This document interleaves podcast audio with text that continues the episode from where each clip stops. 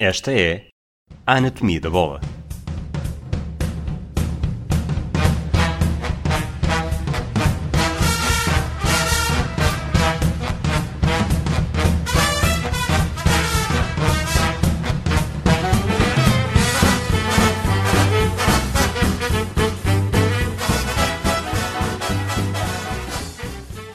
Olá, Rui Malheiro. Viva Rui Silva, bom regresso após as férias. Tiveste saudades minhas. Tiveste saudades Claro, minhas, é admito. óbvio.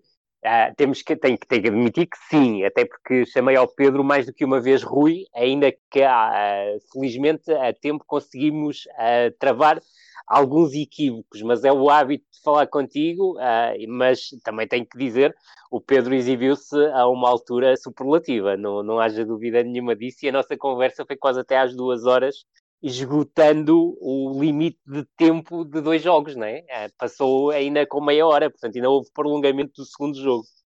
E eu- a questão é que a questão é que ele levou bastante a fasquia e eu não me posso deixar ficar. Portanto, vou. Foi uma jornada muito rica, muito rica. Sem dúvida.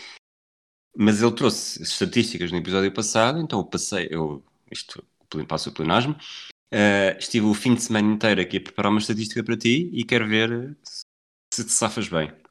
Vamos a isso.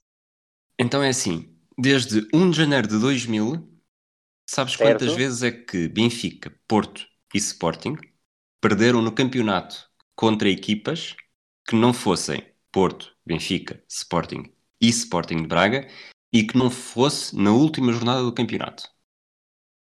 É lá, Atira só então, assim um nome, atira só assim um nome ao ar. Ah, excluindo, excluindo, portanto, desculpa, pode- excluindo o Passo Ferreira Foco do Porto.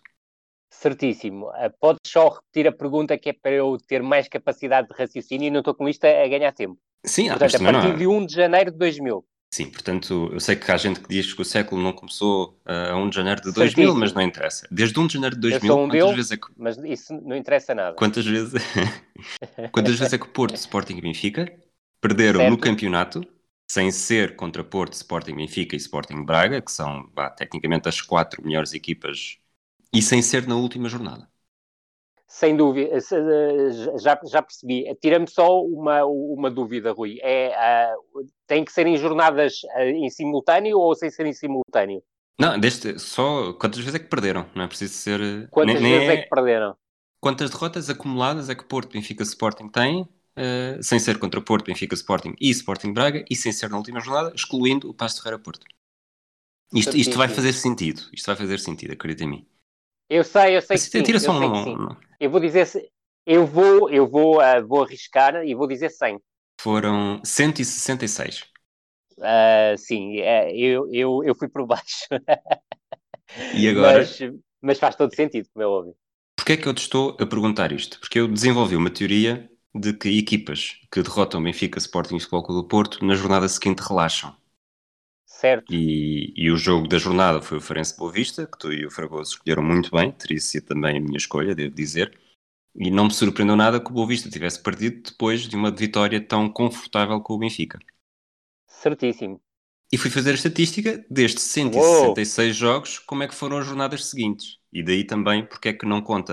A minha escolha, devo dizer. Não me surpreendeu nada que o Boa Vista tivesse perdido depois de uma vitória tão confortável com o Benfica. Certíssimo. Fui fazer a estatística destes 166 jogos, como que foram as jornadas seguintes. Daí também porque que não conta a última jornada do campeonato, porque não faz sentido Claro, estar a passar não da faz última sentido passar para a época, época. seguinte, como é óbvio. Exato. Uh, e não, também não faz sentido ser derrotas contra Porto, Benfica e Sporting e de excluir o Passo de Ferreira Porto, porque o Passo de Ferreira esta jornada não, não jogou ainda por causa dos, dos casos de Covid. Portanto, nos 166, 166 jogos seguintes, as equipas já conseguiram ganhar 51 vezes, 30%, Certo. uh, empataram 43, perderam 72. Portanto, não ganharam 115 dos jogos seguintes, o que dá, o que dá quase 70%.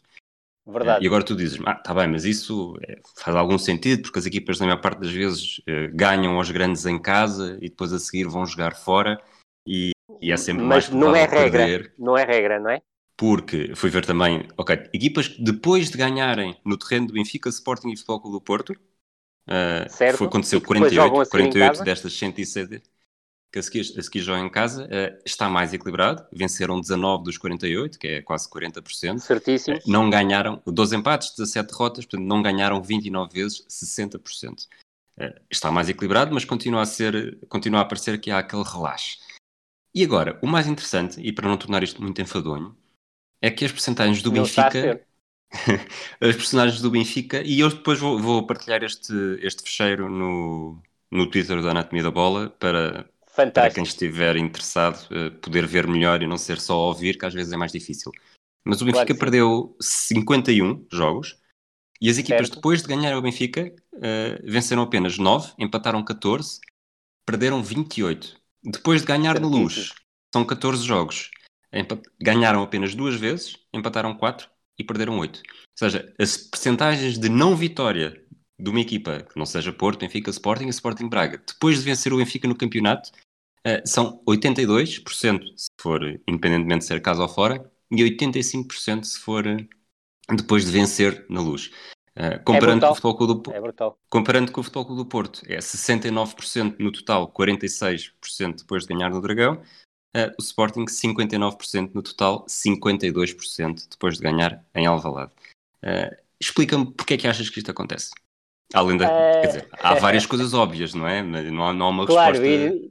E, não te vou fugir para o cada jogo é um jogo. Uh, aquilo, aquilo, que, aquilo que me parece, e se olharmos para, para aquilo que foi o jogo do Boa Vista em Faro, que é, nossa, que é o nosso exemplo mais recente, percebemos que o Boa Vista procurou jogar da mesma maneira diante do, do Farense, uh, procurou ter iniciativa de jogo uh, e jogar no meio campo adversário, ou seja, não fugir ao ADN de uma equipa do, do Vasco se abra, mas a equipa do Farense estava claramente preparada para aquilo que o Boa Vista oferecia, ou seja, sabia que o Boa Vista ia querer, ia querer ter bola, deixou o Boa Vista ter bola e depois foi letal, quer no, no momento de, de passar a transição para contra-ataque, quer nos, na exploração de bolas paradas. Dir-te-ia que esta exploração de bolas paradas, em termos de trabalho, uh, será mais notória ao longo da última década do que na primeira década, uh, mas creio que o lado estratégico, se quiseres, Uh, tem um peso importante uh, aqui, porque o facto de uma equipa ganhar a uma equipa grande acaba por, por catapultá-la, e se por um lado pode haver o tal relaxe, e eu acredito que haja, até porque já passei por esse tipo de situações uh, enquanto trabalhei em equipas técnicas e exatamente diante do, do Benfica, e se não estou enganado, em 97, 98, quando o Rio Ave ganhou 3-1 ao Benfica, uh, na jornada a seguir perdeu 5-1 diante dos Salgueiros, há claramente uh, um relaxe por parte dos jogadores que, por muito que a equipa técnica esteja esteja preparada para que isso possa vir a acontecer e lances todos os alertas possíveis nesse sentido, a equipa vive num claro, num claro deslumbramento que depois tem, o, tem muitas vezes o custo do jogo a seguir. E esse caso é claramente um, dir-te-ia, apesar de já, de já, nem sequer entrar nestas tuas contas e já terem passado praticamente um, 25 anos, a verdade é que é um bom exemplo, partindo até do pressuposto de eu estar dentro na altura, uh, de perceber, por muito que tu prepares o jogo com Salgueiros e leves o jogo com Salgueiros a sério, uh, o facto da equipa ter vencido 3-1 ao, ao, ao Benfica, e naquela altura até provocou o despedimento do, do Manuel José, isso cria um enfoque sobre ti, e numa altura em que nem todos os jogos davam na televisão, uh, e em que os programas de futebol eram sobre futebol, uh, e, e, sobretudo a RTP na altura tinha um papel muito importante porque não havia Sport TV e a RTP tinha os direitos sobre os jogos e também sobre a questão do, dos programas uh, de, de balanço da jornada, e isso acaba por, por deslumbrar os jogadores. E mesmo com todas as cautelas que tiveste, eu recordo-me que nesse jogo contra o Salgueiros tinha, o, Carlos Brito, que era na altura o treinador, teve todas as cautelas na, na, na preparação do jogo, os jogadores estavam com a cabeça no, no outro lado. E a verdade é que isto acontece uh, de forma repetitiva como não estive uh, no, nos diferentes clubes, não te posso explicar, mas uh, não te posso uh, ter a certeza que todos os casos sejam iguais, mas a partir de uma experiência pessoal posso dizer essa, da mesma forma que tenho um exemplo no meu primeiro ano na primeira divisão, também no Rio Ave, ainda era o professor Henrique Calixto, treinador do Rio Ave. O Rio Ave empata nas duas primeiras jornadas, diante do da Amadora fora e diante do Salgueiros em casa, depois faz um jogo impressionante diante do Sporting, perde 3-4 em casa, mas é, o, o, jogo foi amplamente elogiado pela imprensa, seja televisão, seja rádio, seja imprensa escrita, e depois seguiu-se aquela célebre a sequência de mais de uma dezena de derrotas consecutivas que atirou o Rio Ave para o último lugar da tabela, e muita gente até pensava que a equipa iria descer divisão, Aliás, até o próprio presidente do Rio Ave uh, atirou, uh, e, uh, com imagem, obviamente, aqui, com recurso à imagem, a toalha ao chão, num, num domingo desportivo, e a verdade é que depois conseguimos fazer uma recuperação impressionante, provavelmente a maior recuperação de sempre do, do, do, futebol português, ter dois pontos à 15ª jornada, salvo erro, e conseguir a manutenção, e passou muito por aí, ou seja, há certos jogadores, principalmente, isto partindo da, da, da, da, experiência pessoal, ficam claramente deslumbrados com a questão de terem vencido o Benfica, o Porto ou o Sporting. Mas no caso do Benfica, por ser mais mediático, ah, por ser claramente o clube com mais adeptos, isto ainda se ah, extrapola do meu ponto de vista. E creio que passa por aí, e de casos que me vou apercebendo, não há só jogadores que ficam deslumbrados, como também há treinadores que ficam claramente deslumbrados depois de uma vitória sobre um grande. Do meu ponto de vista, não foi definitivamente esse o caso do Vasco Seabra. Deixa-me fazer só aqui uma nota para todos os dados que tu foste dizendo dos jogos do Rio Ave em 96, 97, 97, 98. São... Isto não surpreende ninguém, mas eh, foi tudo correto, não, não, não, te, não te falhou nada.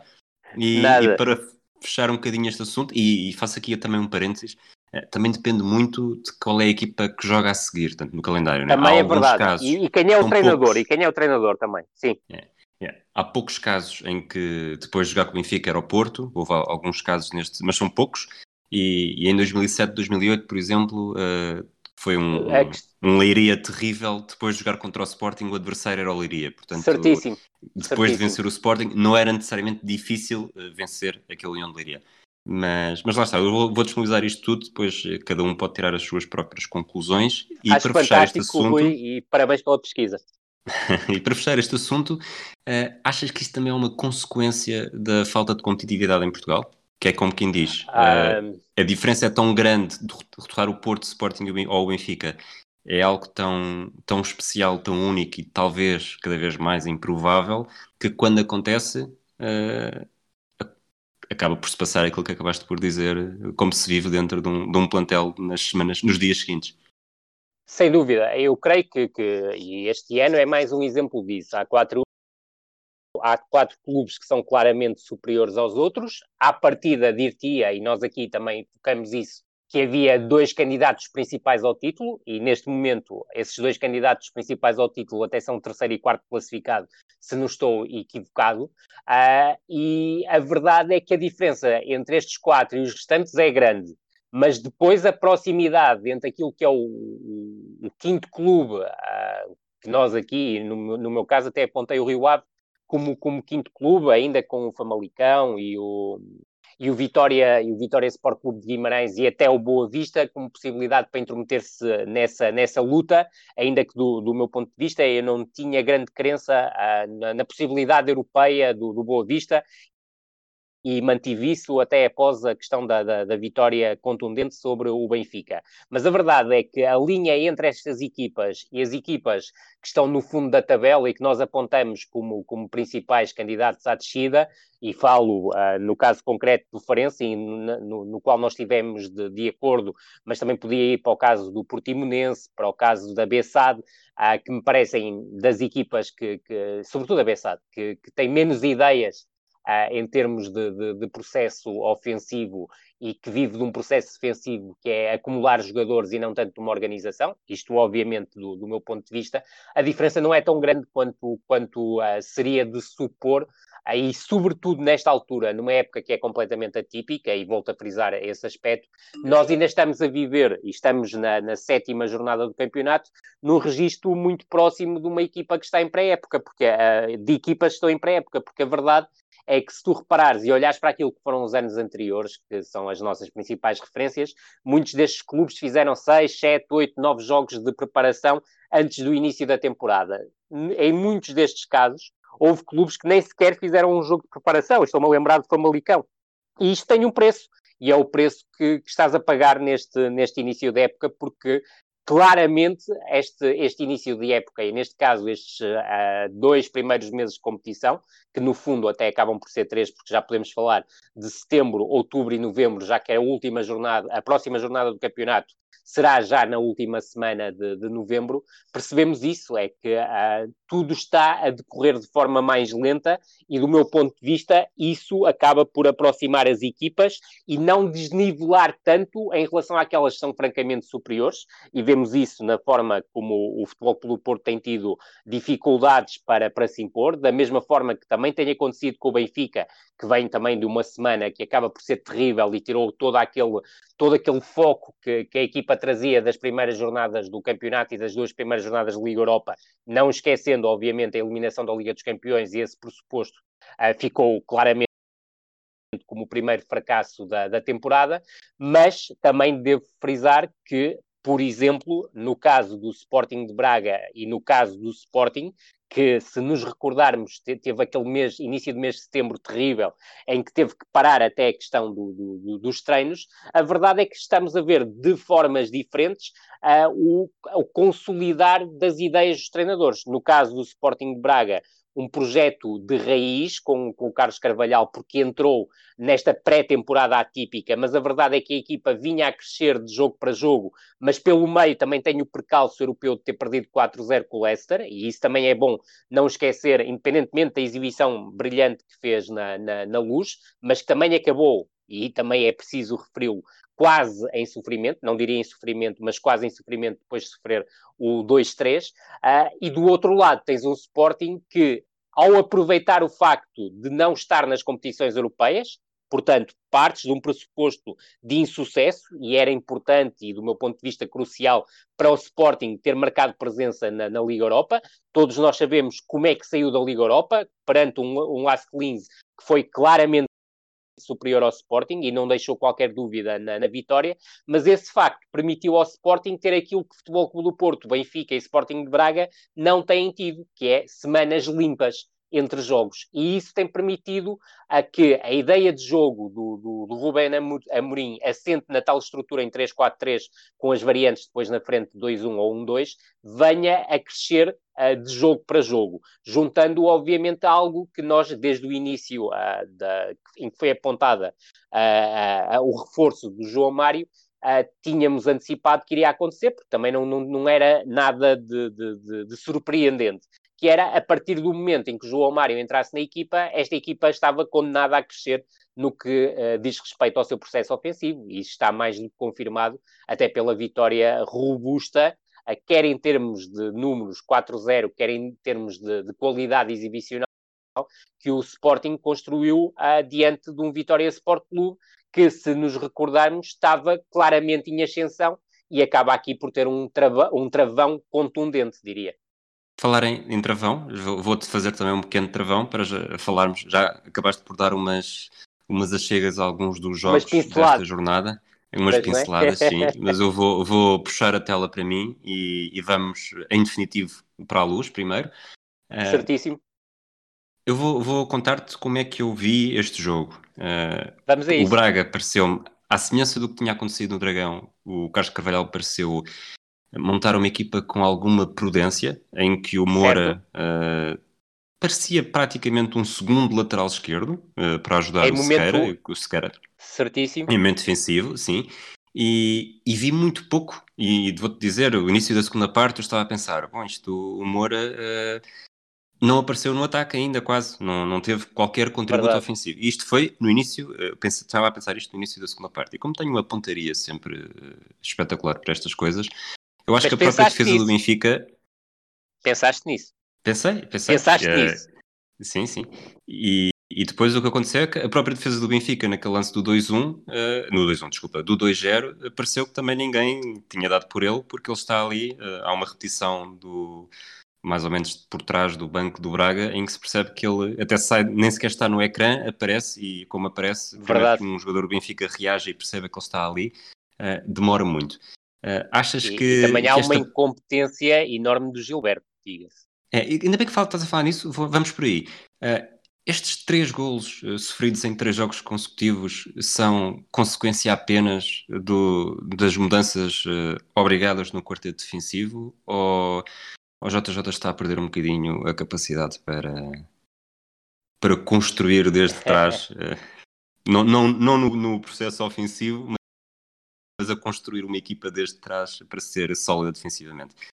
Percebo-te claramente, eu creio que, que o Jorge Jesus mantém todas as suas qualidades em termos de definição de processo defensivo e são muitas, eu creio até que é o, o, seu ponto forte em termos de construção da equipa, agora está a viver naquilo que é a tal pré-temporada atípica, com jogadores a chegarem a conta-gotas, mas, e o mas aqui tem um papel crucial, tem alguns jogadores que são, têm uma qualidade individual sofrível, uh, que depois acaba por ter um condicionamento em termos daquilo que é a perspectiva de assumir um processo defensivo, e o processo defensivo em si é já um pressuposto coletivo uh, seguro, e se é verdade é que tu tens dois defesas centrais de qualidade, o Otamendi e o Vertogen, uh, o acasalamento, pegando naquela expressão uh, tão do agrado do Jorge Jesus, ainda está longe de ser perfeito e não vai ser, muito provavelmente, nesta paragem de seleções, que vai ser construído, porque eu, eu não tenho a certeza absoluta do que vou dizer,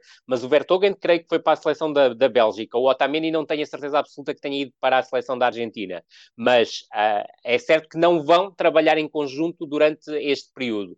E depois tens um problema que, que me parece mais do que, do que óbvio, o Gilberto e o Diogo Gonçalves à direita não são as soluções de momento necessárias para o Benfica em momento defensivo e não são suficientemente uh, bons para desequilibrarem do ponto de vista ofensivo. No caso do Gilberto, parece-me um problema inultrapassável. No caso do Diogo Gonçalves, pelo menos do ponto de vista ofensivo, eu creio que pode ainda oferecer muito, mas do ponto de vista defensivo tem lacunas e para ver essas lacunas basta ver os primeiros dois golos do Rangers adiante do Benfica na, na, na luz, uh, quer a forma deficiente como aborda o lance, até na colocação corporal, uh, que acaba por uh, dar um chuto para a própria baliza, em que claramente tens uma, uma, uma má posição corporal e uma má definição até da forma como colocas os, os apoios, que te leva a impelir a bola para a própria baliza. E depois, no lance do, do segundo gol, a forma praticamente passiva, como não faz pressão sobre o portador da bola e fica à espera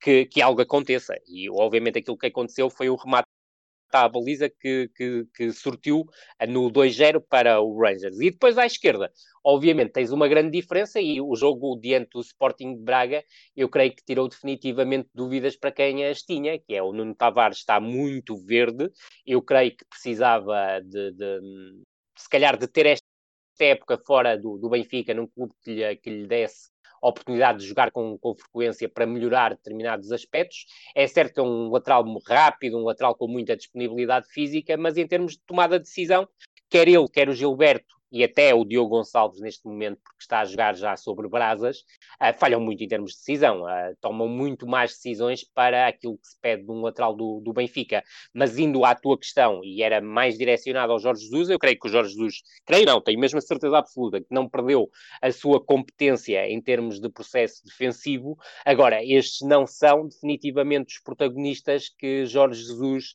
uh, cria, Uh, isso já me parece óbvio, e depois juntar-te aqui mais um dado: é que quando tens uma época com um investimento absolutamente brutal e não tens uh, um 11 uh, que te dê garantias, isto de, dentro daquilo que é o pensamento do treinador, acho que algo corre muito mal no, no reino da Dinamarca, neste caso é no reino da luz, mas atempadamente nós falamos sobre isso.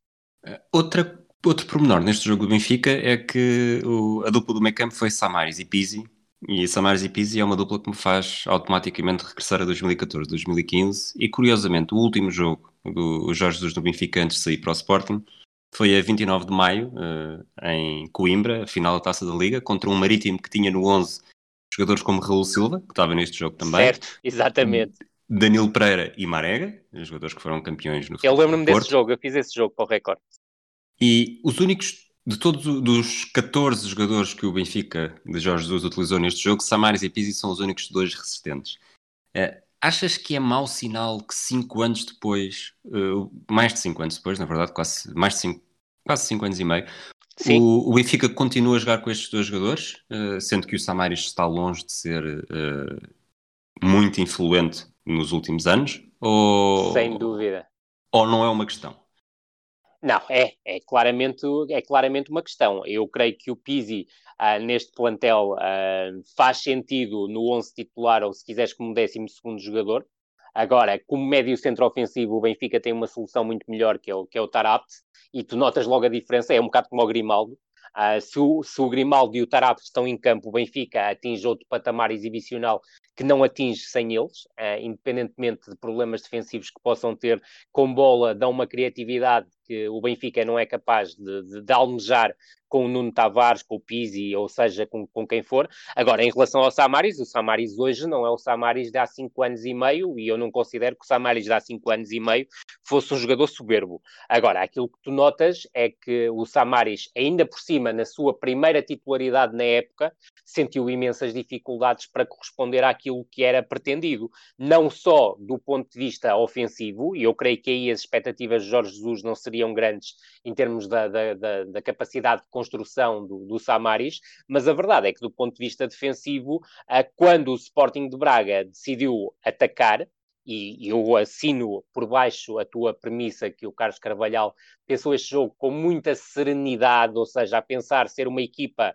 em primeiro lugar, a estancar aquilo que seria a fúria do Benfica nos minutos iniciais, até percebendo o que é que tinha acontecido durante a semana, ou seja, o 3-0, a derrota 3-0 diante do Boa Vista, o 3-3 diante do Rangers, percebendo que o Benfica foi de trás para a frente nesse, nesse jogo, e isso também tem um peso, um peso crucial, ou seja, foi um Benfica que estava a perder 3-1 com 10 jogadores e acaba por empatar 3-3, e eu creio que o Carlos Carvalhal quis claramente obstruir o jogo interior do Benfica e convidar o Benfica a atacar por fora uh, colocando, obviamente, com isso uma importante barreira que é uh, tirar, por exemplo, o quer o Pizzi, quer o Val Schmidt uh, do, do, da zona de decisão. E obrigando o Benfica a jogar por fora, aumentar claramente o peso decisório de dois jogadores que têm uma capacidade de decisão muito abaixo do resto do, do, do, do 11 titular que eram o Gilberto e o Nuno Tavares. E esse aspecto foi absolutamente conseguido por parte do, do, do Carlos Carvalhal. E se tu reparares, o, a partir ali do minuto 25, o Benfica deixa de, cons de conseguir fazer aquela pressão tão agressiva que estava a fazer na primeira fase de construção do, do Braga, e é claramente no meio-campo ofensivo que o Benfica se sente mais confortável, seja em momento defensivo, seja em momento ofensivo, e o Sporting de Braga lentamente começou a entrar mais com bola no meio-campo do, do, do, Benfica e depois faz claramente aquele lance absolutamente uh, notável do meu ponto de vista, que é aproveitar aquela saída sem qualquer critério do, do Otamendi e depois a recuperação do Castro ser já uma recuperação claramente verticalizada para o Yuri Medeiros, que depois tem uma excelente definição. E a grande pergunta é onde é que estava Samaris? A recuperação orientada, não é? Exatamente, exatamente. Que verticaliza imediatamente. o, já há bocado falei um bocadinho do Moura. Uh, o Moura foi o herói improvável deste jogo. E digo improvável não só por ninguém esperar antes do jogo, mas durante o jogo também não ser algo que. Lá está, ele não estava a aparecer. Não, não, não que não estivesse como... a ser importante na estratégia do, do, Carvalhal, mas, mas nunca se pensou que poderia fazer aquilo que fez. Como sabes, eu sou altamente suspeito em relação à questão do Francisco Moura, até porque quando nós Verdade. falamos de possíveis revelações da Liga, uh, eu coloquei como, como uma forte hipótese, mesmo admitindo que não, que não jogasse tanto como até tem vindo a jogar a, até, até ao momento. Agora, pensar que o, que o Francisco Moura iria marcar dois jogos na luz, eu creio que nem isso passava pela cabeça do, do, do, do Francisco. Agora, uh, do meu ponto de vista, uh, e volto a dizer, estou completamente de acordo contigo, o Sporting de Braga apresenta-se, do ponto de vista defensivo, num 4-4-2, com o Esgaio a ser lateral direito, o Sequeira a ser defesa esquerdo e não lateral, mas defesa esquerdo, e depois com a preocupação quer do Moura fechar o corredor esquerdo, quer do Yuri fechar o corredor direito, ficando o Galeno com o Paulinho numa primeira linha de pressão, se quiseres, e no caso do Galeno, claramente a pensar depois logo em oferecer verticalidade, e eu creio que a única saída do Sporting de Braga antes daquele período dos 25 minutos é exatamente através, através da velocidade do, do Galeno, mas sempre na perspectiva, se o Benfica chegasse ao último terço, o Francisco Moura baixar quase para um como lateral esquerdo, o Sequeira funcionar como terceiro central e o Galeno aí deslocar-se para a esquerda e fazer a compensação do movimento do Francisco Moura para, para lateral. Uh, portanto, do ponto de vista defensivo, o Sporting de Braga quase sempre em 4-4-2, mas sempre que necessário em 5-4-1.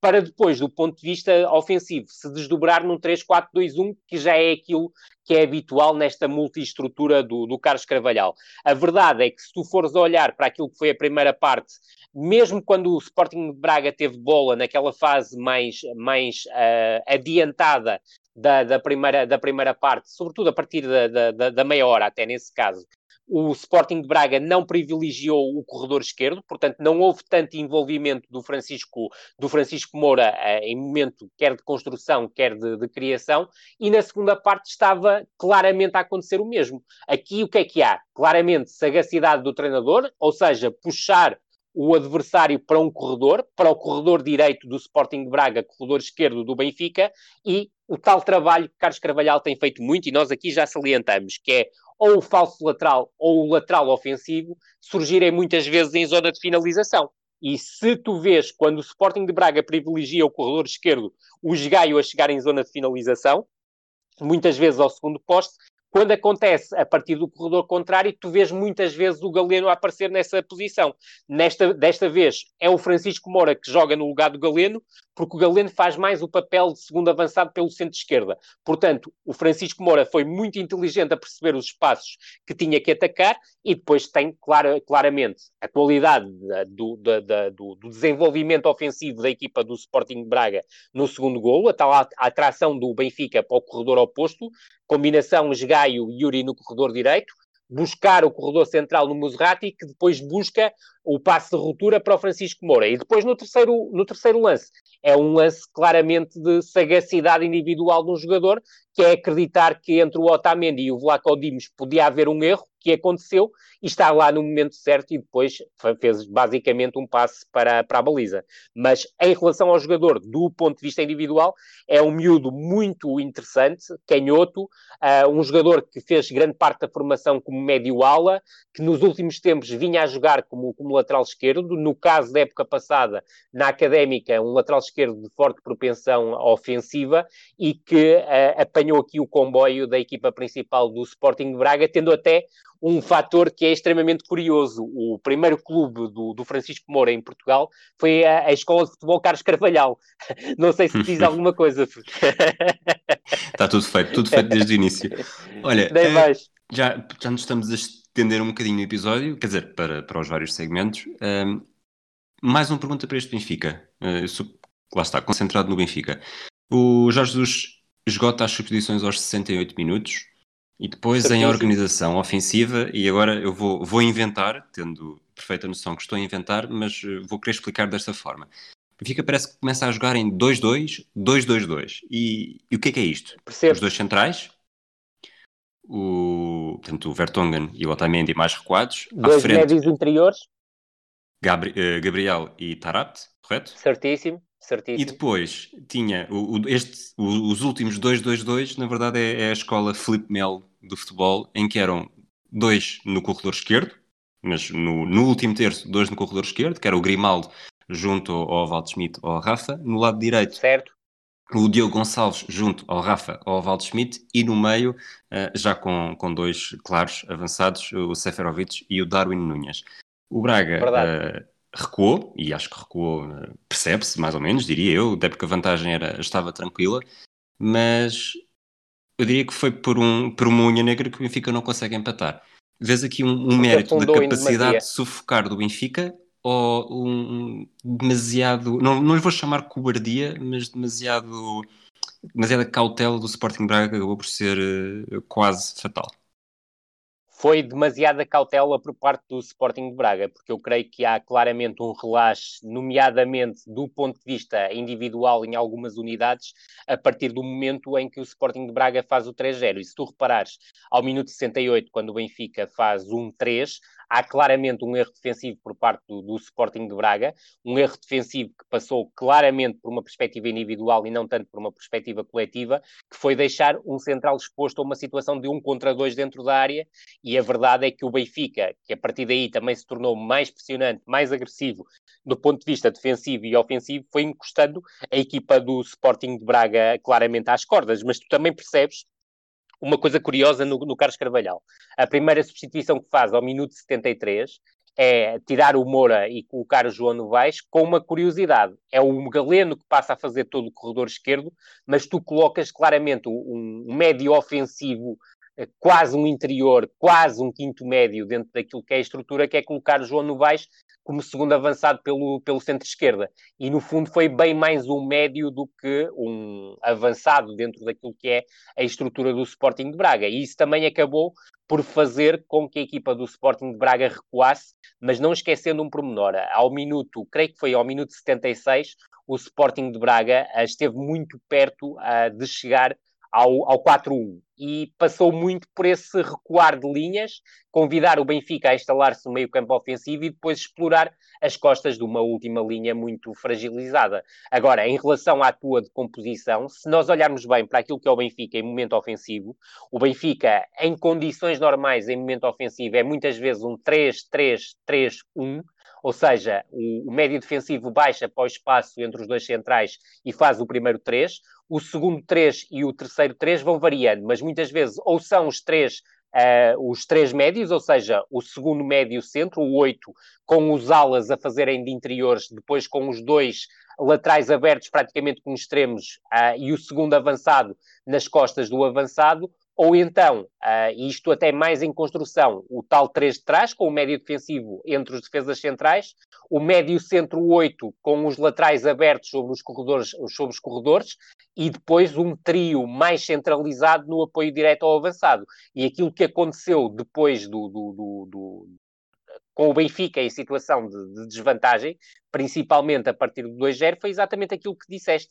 Uh, foi claramente uh, preencher com a dupla de centrais, a zona central do, do, do terreno mais recuada, uh, e foi claramente uma exposição muito grande no momento de transição defensiva. Juntar o, o Samaris depois, aliás, o Gabriel depois com o, com o Tarapt na zona central do terreno e procurar por fora uh, criar desequilíbrios, seja pelo Grimaldo, que combinava com o Rafa, uh, e o Rafa, se ficava mais aberto, o Grimaldo procurava o espaço interior, se o Grimaldo estava mais aberto, o Rafa procurava o espaço interior, enquanto que o Val Schmidt fazia exatamente o mesmo à direita com o Diogo Gonçalves, que foi a última substituição do, do Jorge Jesus, ao minuto 68, 69, uh, e que foi claramente nesse sentido, ou seja, o, aí sim o Diogo Gonçalves com tendência para abrir mais e o Val Schmidt a procurar o espaço interior, e não esquecer que estava a jogar já claramente com dois pontas de lança, o Seferovic e o Darwin, ainda que em alguns momentos, aí tenho a certeza que reparaste, quer diante do Rangers, quer diante do Sporting de Braga, o Darwin procurou muitas vezes espaços exteriores, uh, ficando o Seferovic mais fixo na, na área. Exatamente. Vamos para Guimarães? Vamos para Guimarães. Eu fiz jus às férias, não vi o Sporting Tondela, portanto algumas das coisas que vou poder dizer Certíssimo. agora poderão ser eh, não totalmente verdadeiras, mas parece-me que o Sporting. Primeiro tudo, o Sporting neste jogo teve, teve muita estrelinha porque marca em três momentos decisivos: o início da primeira parte, Certíssimo. o final da primeira parte e o início da segunda. 10, 11 minutos, acho que continua a contar como, como início de uma parte. Eh, e isso facilitou, facilitou muito o jogo. Uh, independent, independentemente disso, parece-me que o Sporting. Não está ainda muito estável do início ao final do jogo, ainda tem períodos muito, muito mortos e mesmo fracos uh, de qualidade uh, no jogo, mas os melhores momentos já parecem ser claramente os melhores momentos da época. Concordo contigo e deixa-me dizer que aquilo que me parece é que os momentos mais fracos do Sporting coincidem sempre, eh, coincidem sempre com a saída precoce de João Mário de campo, mas é uma saída precoce que eu creio que entendo, porque o objetivo claramente é dar algum descanso ao, ao João Mário. Ah, e, se tu, e se tu reparares, no jogo diante do Tondela, o João Mário não sai e o Sporting mantém uma, uma produção contundente do ponto de vista ofensivo, mas diante do, do, do Vitória, até para a tal questão de, de, de, de lhe dar algum descanso ainda porque vem de, de, uma paragem uh, competitiva mais longa, ou vinha de uma paragem competitiva mais longa, a partir do minuto 58, quando o João Mário sai para entrar o Mateus Nunes, e o Mateus Nunes, que até entrou com forte propensão ofensiva, e até se, se, te, se te recordares uh, os últimos 10 minutos, 12 minutos do jogo, até joga como elemento do ataque do, do Sporting, a jogar pelo, pela esquerda centro, daquilo que nós definimos pelos três quartos, era o jogador que jogava pela esquerda centro, mas a verdade é que falta o João Mário para dar pausa, para dar uh, qualidade e criatividade à, à, construção e à criação do Sporting, e não é por acaso que o João Mário é absolutamente indissociável daquilo que foi o segundo golo do, do Sporting, e aí mostrou claramente o seu talento ímpar, uh, porque era uma fase em que o jogo estava claramente mais aberto, com, com o Vitória a procurar chegar com mais a propósito as zonas de finalização, mas a verdade é que o João Mário protagoniza a tal saída rápida pelo, pelo corredor central e encontra uma cratera enorme entre o central esquerdo Suleiman, que teve um jogo absolutamente horrível, e o, e o lateral esquerdo Mensah, e é esse espaço que é aproveitado pelo Sporar, e depois nasce, mais uma vez, algo que eu com o Pedro uh, tinha falado a semana passada, que é cada vez mais um Sporting a projetar-se pelo corredor direito, a aproveitar a tal questão do João Mário para lhe dar uh, mais critério na construção uh, no corredor central, mas a buscar o corredor direito, e cada vez se nota mais que há aqui um triângulo que se está a formar e que é um triângulo, que não é o triângulo das Bermudas, obviamente, mas que causa cada vez mais dores de cabeça aos adversários, que é uh, a capacidade que o Sporar tem para atacar a profundidade no centro-direita, o apoio que lhe é conferido pelo, pelo, pelo Pedro Gonçalves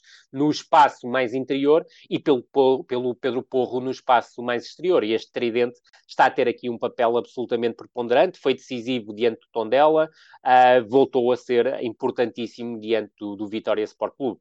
Falaste do separar, uh, era uma pergunta que eu também tinha aqui reservada para ti, que é o Ruben Amorim não apostou, demorou muito tempo até apostar no separar, e agora uh, está a apostar e os resultados estão a aparecer. Parece-me que o, que o Separar, não sendo, na teoria, o tipo de jogador que o, que o Ruben Amorim gostaria para aquela posição. Mas eu acho, porque... eu, eu é, é o que eu dizer. Acho, acho que é o que estou a dizer, que é, na verdade, ele está, a, na verdade ele está a ser tudo aquilo que o Ruben Amorim quer. Porque está a ser, está, está, está, a vir muito bem atrás, buscar o jogo, uh, tocar rápido, virar, provocar o desequilíbrio nesse quase não, não lhe chamaria de triangulação, mas o, o, recuar e fugir depois no espaço para atacar o espaço, como tu disseste, na direita, e acaba por ser, uh, não vou dizer que foi uma descoberta do Ruben Amorim, uh, não foi não. sequer um despontar do Sporar, mas uh, o Sporting está claramente melhor que o Separar naquela posição e não apenas por ser aquele avançado que nós vemos como, ok, este jogador é ponta de lança ou este jogador é avançado centro, eh, porque não é do Giovanni ou de outro qualquer, exato, Nem mais. mas por mesmo no, na, na, filosofia, na identidade que o, que o Ruben Amorim quer para aquela posição, o Separar está a cumprir bastante bem. É, eu estou completamente de acordo contigo mais uma vez e faço-te uma questão. Quando tu pensas no Separar e se pensares num jogador muito parecido com ele no campeonato português, qual é o primeiro jogador que te vem à cabeça? Ui, não, sabes que estavas-me a dizer isso? A primeira coisa que me veio à cabeça foi, foi na verdade, foi o Van Wolfswinkel, porque era um avançado do Sporting que poderia ter algumas semelhanças, no, até porque estava a pensar noutra coisa, que era, olhando para o separar, provavelmente o, a, a, característica que poderá ser, ou seja, ele é, ele é pode parecer frágil a segurar a bola, sobretudo quando, quando sai é. da sua zona, e não é. E o Wolfswinkel às vezes era uma grande, eu, acho, eu diria que era uma grande deficiência dele quando comparado com era. os avançados do Benfica o, e Futebol do Porto. O Wolfswinkel, era, o Wolfswinkel era claramente mais limitado tecnicamente do que é o Separar. Uh, por acaso, também concordo contigo em termos de movimentações sem bola, tinha algumas similitudes com, com o Separar, mas eu creio, apesar do Wolfswinkel ter tido uma, uma passagem de sucesso pelo Sporting, eu creio que o Separar uh, é um jogador de, que pode atingir um patamar qualitativo superior ao Van Wolfswinkel.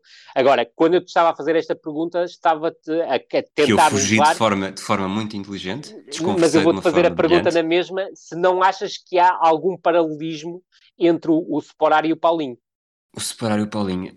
Uh Sabes que eu quando olho para o Paulinho vejo um jogador que lá está, uh, a parte do segurar a bola, uh, vejo o Paulinho muito mais, muito mais capaz de pausar o jogo, Concordo. de pensar um jogo e de definir Concordo. melhor em, em, organização ofensiva do que o separar. Acho que o separar é mais um jogador uh, de rapidez, decisão rápida, nem sempre bem contigo. tomado Concordo contigo e era exatamente esse ponto que eu queria que tu chegasses e que nós chegássemos, porque se eu encontro alguns paralelismos entre o Separar e o Paulinho, em termos até de, de movimentações, essa questão com bola parece-me uh, tornar o Paulinho um avançado mais completo do que Separar. E por isso eu creio que essa é a grande diferença Uh, ainda que não seja uma diferença tão grande como parecia estar a querer se desenhar a partir das opções do, do Ruben Amorim, eu creio que essa é a grande diferença porque faz com que o Ruben Amorim olhe para o Paulinho com uns olhos que não olha para o Separar, ou seja, que o Paulinho é mais completo e vai mais ao encontro do perfil de avançado que o Ruben Amorim pretende do que o Separar. E creio que o, os pontos que tu tocaste são absolutamente cruciais, absolutamente determinantes para espelhar a diferença entre aquilo que Ruben Amorim vê num e vê no outro. Ainda que me pareça, e volto a frisar esse, esse ponto porque me parece importante, é que o Sporar não está tão longínquo do Paulinho quanto isso em determinado tipo de movimentos que também são movimentos padrão do, do Paulinho, sendo que a grande diferença está claramente na forma como se conseguem envolver com o coletivo a, com bola ou seja, a capacidade, quer técnica, quer para dialogar com os colegas de equipa. Okay. Uma última pergunta de Sporting, que eu que só me apercebi já. Eu não vi o Sporting em direto, lá está. Quando o Sporting jogou, eu ainda estava de férias e não estava em casa. Depois, Certíssimo. quando voltei a casa, para não, para não aparecer aqui sem, com uma mão à frente e uma mão atrás e para vir minimamente preparado, uh, revi partes do jogo, quase completo. E hum, reparei no Nuno Mendes muito tarde no jogo. E, e se olharmos para os primeiros jogos da temporada, o Nuno Mendes era o principal desequilibrador num, numa equipa que ainda jogava muito à base da, da velocidade e da transição ofensiva e que, que não jogava à grande também, nós, nós falámos muitas vezes. Eu acho que melhor, o melhor certificado de evolução do Sporting nesta temporada é olhar para os últimos jogos e perceber que o Sporting já consegue desequilibrar com o Nuno Mendes, uh, está a desequilibrar com o Pedro Gonçalves, o Porro à direita está a crescer também, e aquilo que já falaste, uh, a entrada do João Mário, em, que depois acumula também com o João Palhinha, que dá outra, outra estrutura àquele meio campo, uh, acaba por ser um Sporting com mais trunfos, longe de estar perfeito, obviamente, mas que já consegue assemelhar-se a uma equipa capaz de lutar por mais e não apenas estar a ganhar estar a ganhar jogos à justa. Óbvio, uh, e, e, tu partes mais uma vez de um pressuposto totalmente correto, é que se nós víamos um Sporting muito inclinado a, a, a, atacar pelo corredor esquerdo, hoje vemos um Sporting que ataca pelos três corredores, e eu creio que esse ponto é absolutamente crucial para perceberes que há aqui claramente um crescimento por parte do Sporting, um crescimento que, volto a frisar, do meu ponto de vista, passa pela titularidade do João Mário, passa também pela, pela capacidade de, conex, de conexão entre o João Mário e o Pedro Gonçalves, que me parece muito importante, mas o facto destes dois jogadores estarem claramente num período de alta, com o Pedro Gonçalves a ter um papel absolutamente transcendental como finalizador, a verdade é que vês um Sporting cada vez mais a buscar o corredor direito, muitas vezes a fomentar triangulações, seja João Mário, Pedro Gonçalves, Pedro Porro, seja Pedro Gonçalves, Esporar, Pedro Porro, uh, e não tanto um Sporting preso ao corredor esquerdo, uh, porque era isso que acontecia na primeira, na primeira, nos primeiros jogos desta temporada, porque tinha um, um Nuno Mendes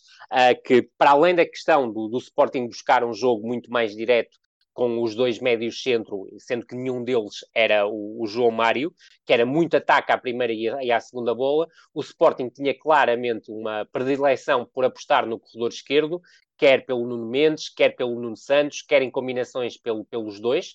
Creio que pode continuar a fazê-lo quando o Nuno Santos for, for titular, Creio que também poderá fazê-lo quando o Pedro Gonçalves jogar pelo centro-esquerda e o Tiago Tomás jogar pelo centro-direita, com aqui com o Pedro Gonçalves a ter um papel muito importante no lançamento, por exemplo, de Nuno Mendes à profundidade, até porque já percebemos que o Nuno Mendes não é só um, um, lateral capaz de atacar a profundidade, mas também é um lateral que gosta de buscar o espaço interior e gosta de, de, de, visar, de visar, a baliza adversária, e esse ponto também me parece importante. Mas vês um Sporting cada vez mais completo, com capacidade do ponto de vista ofensivo para explorar os três corredores. As minhas interrogações mantêm-se em relação à primeira fase de construção do Sporting, uh, com Luís Neto, Coates e Fedal, ainda que, volto a frisar, o Fedal cada vez mais parece-me integrado nesta equipa do, do, Sporting, e depois em momento defensivo também creio que esta última linha ainda tem alguns problemas de definição. Uh, creio que o lado mais frágil é o lado centro-direita com, com Luís Neto, e Uh, já não é novidade para ninguém e aí estamos também os dois de acordo. Uh, creio que esta equipa do Sporting pode crescer muito mais uh, se tiver o Gonçalo Inácio atrás, também podia ser o Eduardo Quaresma, mas pelo menos um deles como titulares, e aí a minha, a minha predileção uh, vai mais para o, o Gonçalo Inácio e para aquilo que pode oferecer também em termos de construção, implicando o Fedal, um canhoto, também jogar pelo, pela, na, na zona central, como defesa central pelo meio, passa a redundância, e o Coates jogar como central pela direita, independentemente de me parecer que poderá expor aqui mais debilidades em termos de controle da, da profundidade e até em situações de um contra um. Mas a verdade é que o Luís Neto também as tem. É, e, e falaste, acabaste por falar em, em, vários jogadores. Eu tenho de fazer um, um meia-culpa, uh, porque quando, quando estávamos na pré-época, eu fui, não vou dizer bastante crítico, mas eu não confiava no contributo que o Nuno Santos poderia dar a este Sporting, sobretudo a jogar na posição onde está a jogar. Também e não. Com sete jornadas, é cedo, sobre isso. é cedo, é, é, cedo ainda, mas de facto já fez mais do que aquilo que eu estava à espera, que lá está, a minha fasquia estava bastante baixa mas porque mudou também aquilo que, que estava previsto inicialmente, ou seja, uh, no, no, na, no, modelo de jogo do Rubén Amorim, uh, o jogador que atua pela esquerda centro tem muito mais movimentos padrão do Pedro Gonçalves, uh, que era na altura a nossa, o, o, jogador que nós apontávamos mais àquela posição, ou até o Vieto como, como alternativa para jogar nessa posição, e a verdade é que o tal enriquecimento que o, que o Rubén Amorim tem imposto ao seu modelo de jogo dentro da estrutura, tem feito com o Nuno Santos uh, varie muitas vezes movimentos, quer vá à, à profundidade, quer ofereça largura, Uh, por dentro, ou uh, no caso da largura, por, por fora, mas no caso da profundidade, quer por dentro, quer por fora, e apareça também em algumas circunstâncias em zonas de finalização uh, em trocas posicionais com outro dos avançados. E isso tem tornado claramente o jogo do Nuno Santos mais rico. E a verdade é que, se tu reparares, no lance do, do primeiro gol, é um lance muito bem gizado, uh, com a recuperação do Pedro Gonçalves, depois a combinação com o separar no corredor central, que vai buscar o Pedro Gonçalves no corredor direito, e lá está o Nuno Santos a aparecer ao segundo poste e a finalizar. Se olharmos aqui há um mês uh, para o jogo em Portimão, foi uma jogada uh, dentro dos mesmos princípios, aí já com o Vieto como, como protagonista e creio que o Tiago Tomás na altura, e o Nuno Santos a aparecer em zona de finalização ao primeiro posto em ação de antecipação. Portanto, vemos um Nuno Santos muito mais agressivo a atacar a zona de finalização e não tanto a ser aquele jogador uh, que a partir da esquerda buscava criação, porque não são essas uh, as suas características, ainda mais a partir do centro-esquerda, sendo ele um jogador canhoto.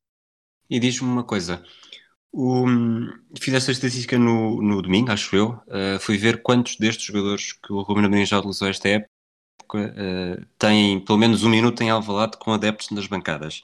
E 12 Ui. dos 21 não sabem o que é que é jogar em Alvalade com adeptos. Uh, isto numa época em pois. que já houve um, um, um terrível 4-1 com o Las Clins, que poderia Verdade. afetar bastante. de que forma é que achas que que esta evolução de jogadores, sei lá, como Nuno Mendes, o, pró o próprio Nuno Santos, uh, os mais jovens, uh, Pedro Gonçalves acho que não, não, não sentiria tanto isso. Tiago Tomás, uh, a lista é infindável, lá está, são 12 jogadores, mesmo reforços que, que, não vão precisar de passar por aquele período de desconfiança e provavelmente quando voltar a haver adeptos nas bancadas, já, os adeptos já sabem perfeitamente o que cada jogador pode dar. de que forma é que Concordo. isso está a ser uma vantagem para o Sporting? Eu creio que, que, que, está a ser bom para os jogadores do Sporting, nomeadamente com a questão do, do, do pós-Last Cleanse, porque podia ser algo extremamente duro, quer o próprio jogo com o Last Cleanse, quer a pressão que seria colocada nos jogos uh, subsequentes, e olhando principalmente para um jogo que foi aquele jogo com o Gil Vicente, em que tudo parecia correr mal ao Sporting, uh, o Sporting com uma exibição desinspirada, a perder um zero em casa, e a verdade é que sem pressão o Sporting acabou por, uh, por, por, por dar a volta e até vencer por 3-1. E eu creio que esse fator é bastante importante para o crescimento destes jogadores, não terem adeptos, mas eu acredito que a maior parte deles uh, sentir-se-ia nesta altura, com o Sporting em primeiro lugar e com a vantagem pontual que já é interessante nesta fase da época, após a sétima jornada, sobre os mais diretos contendores, e é bom recordar que o Sporting, depois desta jornada, passa a ter uma, uma vantagem uh, de, uh, de quatro pontos sobre o Benfica e sobre o Sporting Braga, aqui mantém a, a, diferença, e continua a ter uma vantagem de seis pontos sobre o Futebol Clube do Porto. Portanto, há aqui algum conforto pontual, mas isto não significa que o Sporting vá uh, baixar claramente a fasquia. Bem pelo contrário, é preciso perceber que o Sporting, na próxima jornada do campeonato, depois de jogar com o Sacavenense no Jamor para a Taça de Portugal, tem um jogo adiante do Moreirense em casa que seguramente vai querer ganhar, e a verdade é que enquanto Futebol Clube do Porto, Benfica e Sporting de Braga vão fazer pela vida em mais três jornadas uh, da, da, Liga dos Campeões e da Liga Europa, Liga dos Campeões Futebol Clube do Porto, Liga Europa, Benfica e, e Sporting de Braga, e neste momento houve um revés na, na, na classificação e na qualificação uh, do Benfica e do Sporting de Braga após as derrotas na, na, jornada 3 da Liga Europa. A verdade é que o Sporting vai ter sempre uma semana para preparar estes jogos, enquanto Benfica, Futebol Clube do Porto e Sporting de Braga, durante mais três semanas vão voltar a ter jogos a meio da semana e como é, e como é natural vai ser complicado gerir este tipo de situação, porque tem sido até aqui e com mais jogos tornar-se-á ainda mais complicado, do meu ponto de vista. Vamos para o Dragão? Vamos para o Dragão. O Sérgio Conceição fez uma substituição aos 32 minutos, saiu o Uribe, entrou o Taremi, o Taremi a jogar desde cedo num, num encontro do Fogo do Porto esta temporada, acaba por marcar, ser decisivo. Uh, Verdade.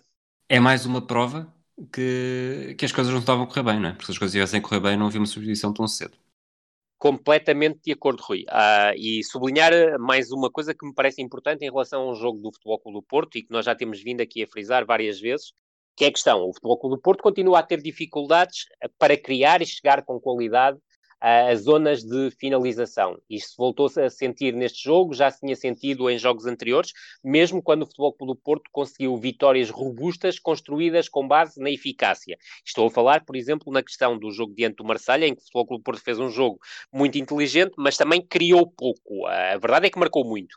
Uh, e voltou neste caso, neste jogo diante do, do Portimonense, uh, voltou a marcar três golos, produziu mais do ponto de vista ofensivo, mas a tal qualidade para ligar criação com finalização continua a ser curta e foi mais uma vez uma equipa que consegue desta feita uma reviravolta, partindo novamente de uma situação de desvantagem, consegue, através de dois lances de bola parada, consumar a reviravolta, com a curiosidade, e para mim mais do que curiosidade, de ser nos momentos certos, naquilo que há pouco definiste como os momentos certos do jogo em relação ao jogo do Sporting, que foi marcar um golo aos 48 minutos da primeira parte e marcar o 2-1 aos 46 minutos da segunda parte o golo, o primeiro golo, marcado claramente uh, na, na, sequência de um pontapé de canto, Sérgio Oliveira a bater à direita uh, e Mbemba a atacar o segundo poste e a conseguir marcar o golo, e o segundo na sequência de um lançamento lateral, muito bem Corona a lançar rápido para o Sérgio Oliveira, e o Sérgio Oliveira com muita sagacidade a conseguir um cruzamento muito bem,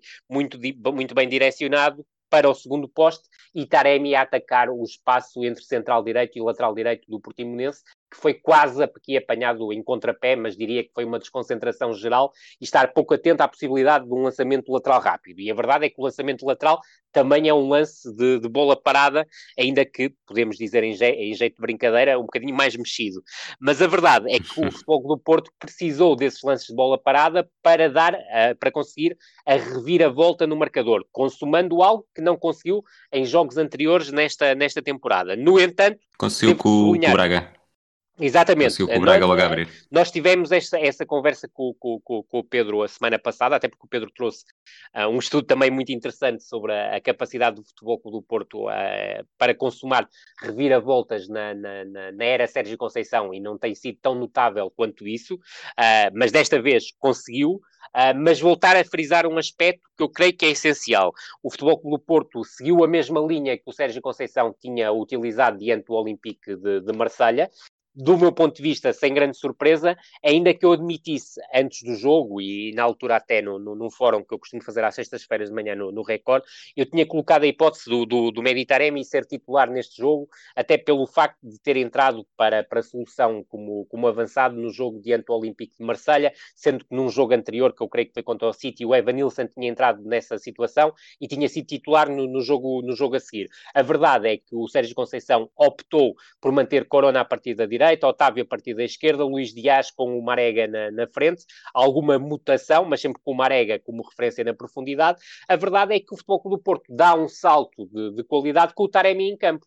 Isto porque é certo que o Futebol Clube do Porto continuou sem criar em catadupa, mas a presença do Taremi acabou por ser essencial. E não é por acaso que o Taremi entra, recorda-me Rui, eu creio que foi ao minuto 32, certo? Ou 33, para o lugar do Uribe. 32. 32. 32 para o, lugar, para o lugar do Uribe, e a primeira grande ocasião em bola corrida do Futebol Clube do Porto acontece ao minuto 34, uma saída rápida e quem é que fomenta a tabelinha nas entrelinhas para, para fomentar a desmarcação do Luís Dias? Meditaremi. Portanto, houve aqui um impacto imediato, uh, imediato depois juntar a isto, obviamente, o facto do Taremi ter marcado o segundo golo e recordar-te que, uh, curiosamente, e sem, sem se dar muito por isso, e até creio que não foi referenciado por ninguém, e eu tive a oportunidade de ler os três jornais desportivos e também de, de ouvir a emissão da, da, da Sport TV, uh, o que é curioso é que o terceiro gol começa numa ação de pressão do, do Meditaremi. É o Meditaremi que pressiona o jogador portimonense, fomentando uma recuperação uh, alta, que depois uh, fomenta a conexão com o Marega, que atrasa para o Otávio e depois o Otávio busca no corredor direito o Corona, percebendo que há claramente uma cratera e um corredor esquerdo do Portimonense completamente descompensado e o, e o Corona acaba por oferecer o gol ao Sérgio Oliveira, que acaba por ter uma participação tremendamente ativa nos três golos de Futebol Clube do Porto, com duas assistências e um golo. O que não quer dizer que tenha tido uma exibição esdrúxula, porque a verdade é que não teve essa exibição esdrúxula, mas em termos de números há claramente aqui uma repercussão no, uh, notória da importância do Sérgio Oliveira, quer numa primeira fase a jogar com o Uribe, em que os dois estiveram algo presos, e até o Sérgio Oliveira faz uma autocrítica muito interessante, quer do ponto de vista individual, quer do ponto de vista coletivo à equipa, pelo fraco desempenho na primeira parte, mas que depois na segunda parte, ao lado do Otávio, acaba por crescer, e a verdade é que nós vimos algo que também me parece importante frisar, e sem querer estar a alongar demasiado, é que Outro aspecto que tem sido diferenciador em alguns jogos por parte do Futebol Clube do Porto é que a equipa não tem sido tão agressiva na pressão, nem tão agressiva na reação à perda, como nos habituou a ser nesta era de Sérgio Conceição. E a verdade é que isso, principalmente na primeira parte do, do jogo, aconteceu, e eu creio que, uh, e, tem, e talvez uh, tenha algumas dúvidas, mas creio que houve também aqui, eh, do parte, da parte do Sérgio Conceição, um olhar um bocado estratégico em relação a este jogo, que foi antecipar que o Portimonense poderia jogar com uma linha de 5, o que tinha acontecido no Dragão o ano passado, mas a verdade é que quando usou uma linha de 5 este ano, o Paulo Sérgio foi diante do Sporting e, como sabes, houve aquela substituição, creio que aos 18, 20 minutos, para desmontar Sim. essa linha, mas o, o, o, o Sérgio Conceição percebendo que tinha jogado diante do, do Marseille em 4-4-2, provavelmente pensando que o Paulo Sérgio podia ter o mesmo raciocínio que eu tive, ou seja, o Futebol Clube do Porto manter o 4-4-2 e jogando com dois avançados, jogou em 5-4-1 e tendo em conta a densidade da, da, da, daquilo que seria esperar em termos de organização defensiva da equipa do Portimonense,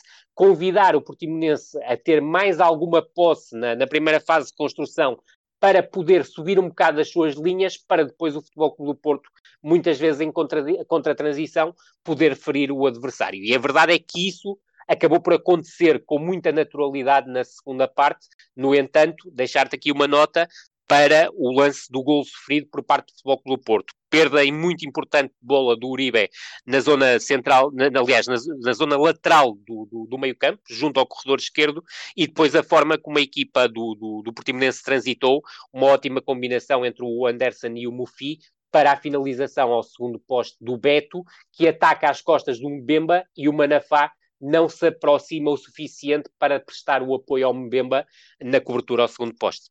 Por hum, falar do segundo gol do Futebol do Porto, logo a abrir a, a segunda parte. Certíssimo. O Paulo Sérgio, na, na, entrevista rápida depois do jogo, disse qualquer coisa como já não é a primeira vez que sofremos um gol assim, temos de ser mais malandros, uh, não podemos deixar o jogador sozinho no lançamento lateral. Certíssimo. E eu pergunto se, se, se isto é uma questão de ser mais malandro ou se é uma questão básica que se aprende logo nos colões de formação de, de lá está, de não deixar os jogadores sozinhos numa, num último terço em que basicamente se está a oferecer um cruzamento para a área. Completamente de acordo. Aqui a malandragem faz parte do negócio, não é?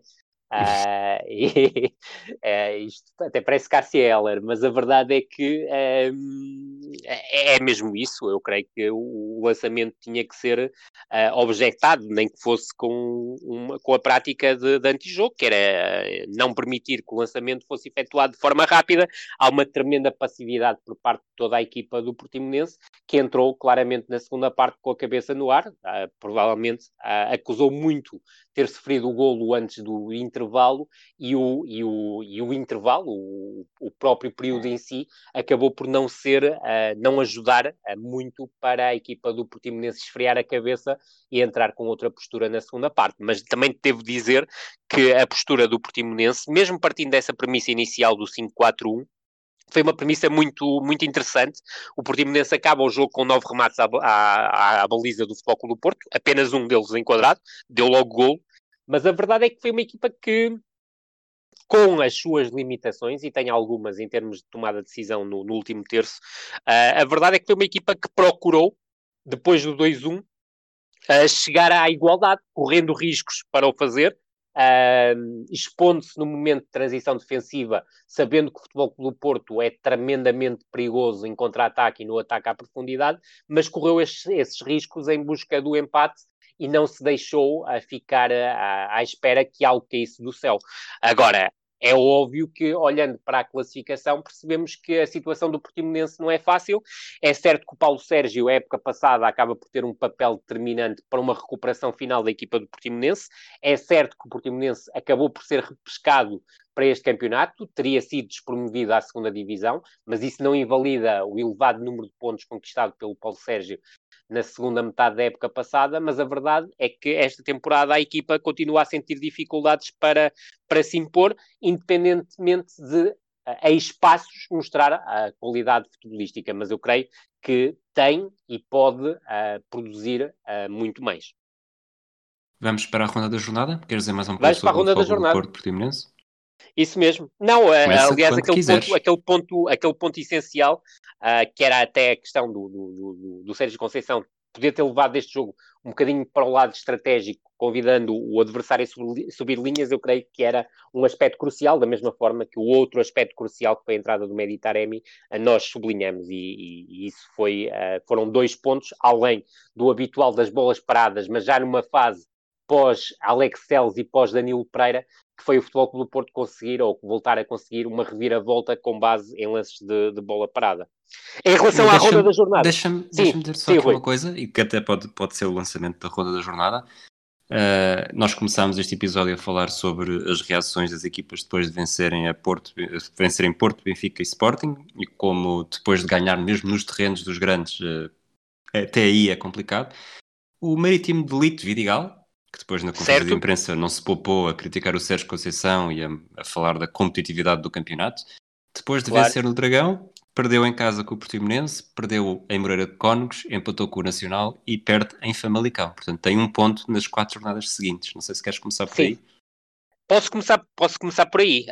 Um, foi o melhor jogo do, do Famalicão uh, esta temporada.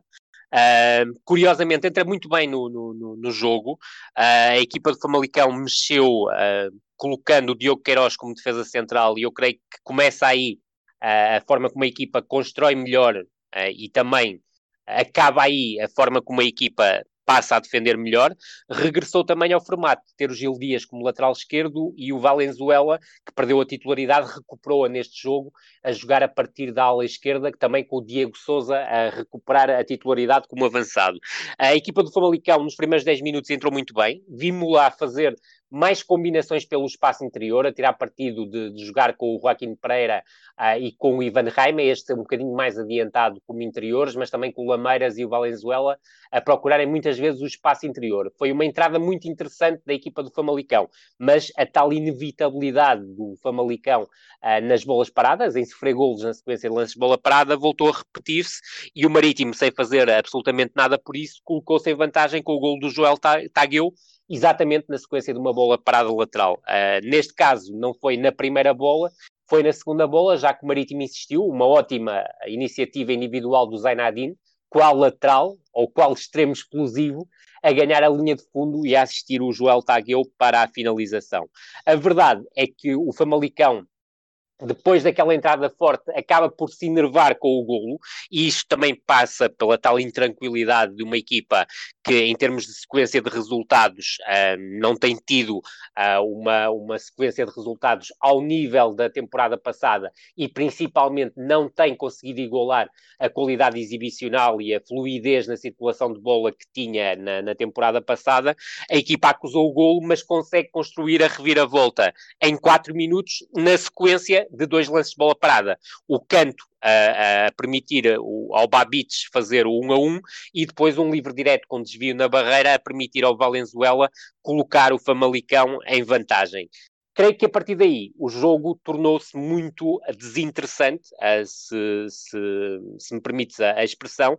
Isto porquê? Porque o Famalicão, tendo claramente mais bola, e acaba com 59% de, de posse, 18 remates, 8 deles enquadrados, uh, cria poucas oportunidades de real perigo enquanto que aquilo que já poderíamos esperar do Marítimo voltou a repetir-se, ou seja, o Marítimo é uma equipa com parquíssimas ideias em termos de ataque posicional, nada de novo, uh, e que depois busca claramente um futebol direto com base muitas vezes em ataque à primeira e à segunda bola e as bolas paradas para chegar à zona de, de finalização do adversário. Portanto, praticamente não criou oportunidades de golo, acaba o jogo com 10 remates à baliza, apenas destes 10 remates, 4 enquadrados. Aquilo que se volta a salientar é que em mais um jogo do Marítimo temos um festival de faltas, foram 35, 18 para o Famalicão, 17 para o Marítimo, numa jornada Rui, eu não me esqueci de ti, nem das nossas contas já que já estão a ficar famosas, é o número de faltas absolutamente pornográfico desta jornada, que ainda por cima teve menos um jogo,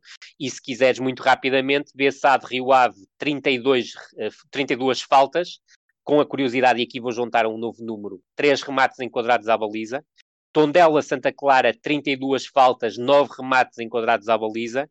Famalicão Marítimo, 35 faltas, 12 remates enquadrados à baliza. Nacional Gil Vicente, também atenção a este, este número de faltas, 35 faltas, 14 remates enquadrados à baliza, o que é um número bastante interessante, dentro daquilo que é o habitual no, no futebol português, está bem acima do que é habitual, infelizmente, porque devíamos ter números bem mais elevados. Farense Boa Vista, 34 faltas, e cá está, 35, 35, 34 e 10 remates enquadrados. Depois, Vitória de Guimarães, a Sporting, Portugal, a Sporting Clube Portugal, 34 faltas, apenas 7 remates enquadrados. O Vitória volta só a fazer um remate enquadrado neste jogo e o Sporting faz 6 enquadrados dos quais quatro redundam em gols, o que prova também aqui a eficácia tremenda por parte do, do Sporting. Futebol Clube do Porto Portimonense, 35 faltas, é o terceiro jogo com 35 faltas, juntando ainda mais dois com 34 e mais dois com 32 faltas, oito remates enquadrados, sendo que sete foram do Futebol Clube do Porto e apenas um do Portimonense. E para finalizar, o paraíso uh, desta jornada, que foi o Benfica Sporting de Braga, com 26 faltas e 10 remates enquadrados quadrados, portanto um Benfica Braga muito menos faltoso do que os outros jogos, mas até te deixo aqui uma curiosidade da jornada europeia, é que o Benfica Rangers teve apenas 13 faltas. E até te faço uma questão, porque uh, para aumentar Ui. o grau de dificuldade, quantas faltas é que o Benfica terá feito das 13? E, e houve um jogador expulso, atenção. Houve um jogador expulso, 13 faltas. Se o Benfica esteve a perder 3-1, eu não vi o jogo, lá está. Portanto, Sim, eu sei, eu tudo, sei. Tudo o que eu estou a dizer é, quem, é com base para quem não se teoria. recordar, obviamente, para, para quem não se recordar, estavas de férias a semana passada. Exato, esteve a perder 3-1, portanto acredito que na segunda parte tenha feito menos faltas à procura do golo, tenha sido menos agressiva, e até porque teve, teve mais bola, tendo mais bola faz menos faltas, eu vou dizer 5. 3 o que não deixa de ser curioso, deve ser o, o, o, número de faltas mais baixo de uma equipa portuguesa ao longo desta temporada. Uh, veremos, uh, vamos sempre confirmando, jornada a jornada, apimentando, claro, com os números uh, da, da, das equipas portuguesas nas prestações europeias. Continuando na ronda da jornada, para não nos distrairmos, Bessade Rio Ave 0-0, o primeiro jogo da jornada na sexta-feira, um jogo muito fraco, com poucas oportunidades de golo, nada de novo em relação às duas equipas equipas. Se olharmos para aquilo que foi o, o jogo, as principais oportunidades Carlos Mané na primeira parte, boa defesa de Kritsiuk, 58 minutos, Afonso Souza finalmente titular e a jogar a um, a um nível alto face àquilo que a equipa do, do, da Bessade tem para oferecer livre direto à barra e depois já nos descontos um falhanço incrível do, do, do rematar por cima após um cruzamento da direita do, do Ivo Pinto. A Bessade a equipa do Petit foi uma equipa claramente dependente do contra-ataque e das bolas paradas para chegar às zonas de finalização, portanto, nada de novo. Uh, e juntar aqui um dado que me parece importante: duplo jogo caseiro da equipa da Bessade, jornada 6 e jornada 7, dois pontos somados, dois empates, continua sem ganhar. A equipa da Bessade que não vence, e é bom recordar, desde a primeira jornada, quando venceu fora o Vitória Sport Clube de Guimarães por 1 a 0. E o Rio Ave, uma equipa muito desconectada, teve mais posse com o adversário, 61-39, mas uma posse muito insípida e uma equipa claramente dependente do jogo exterior, mas com muito pouca capacidade para chegar com qualidade às zonas de finalização. Os índices exibicionais desta equipa do Rio Ave continuam a preocupar e o fraco rendimento individual de alguns jogadores, nomeadamente algumas das suas unidades mais criativas, também coloca muitos pontos de interrogação sobre o futuro desta equipa do Rio Ave, independentemente da boa classificação em termos pontuais. É bom recordar que a equipa do Rio Ave só perdeu um jogo esta temporada, ah, mesmo jogos, contando com os três que fez na Liga Europa.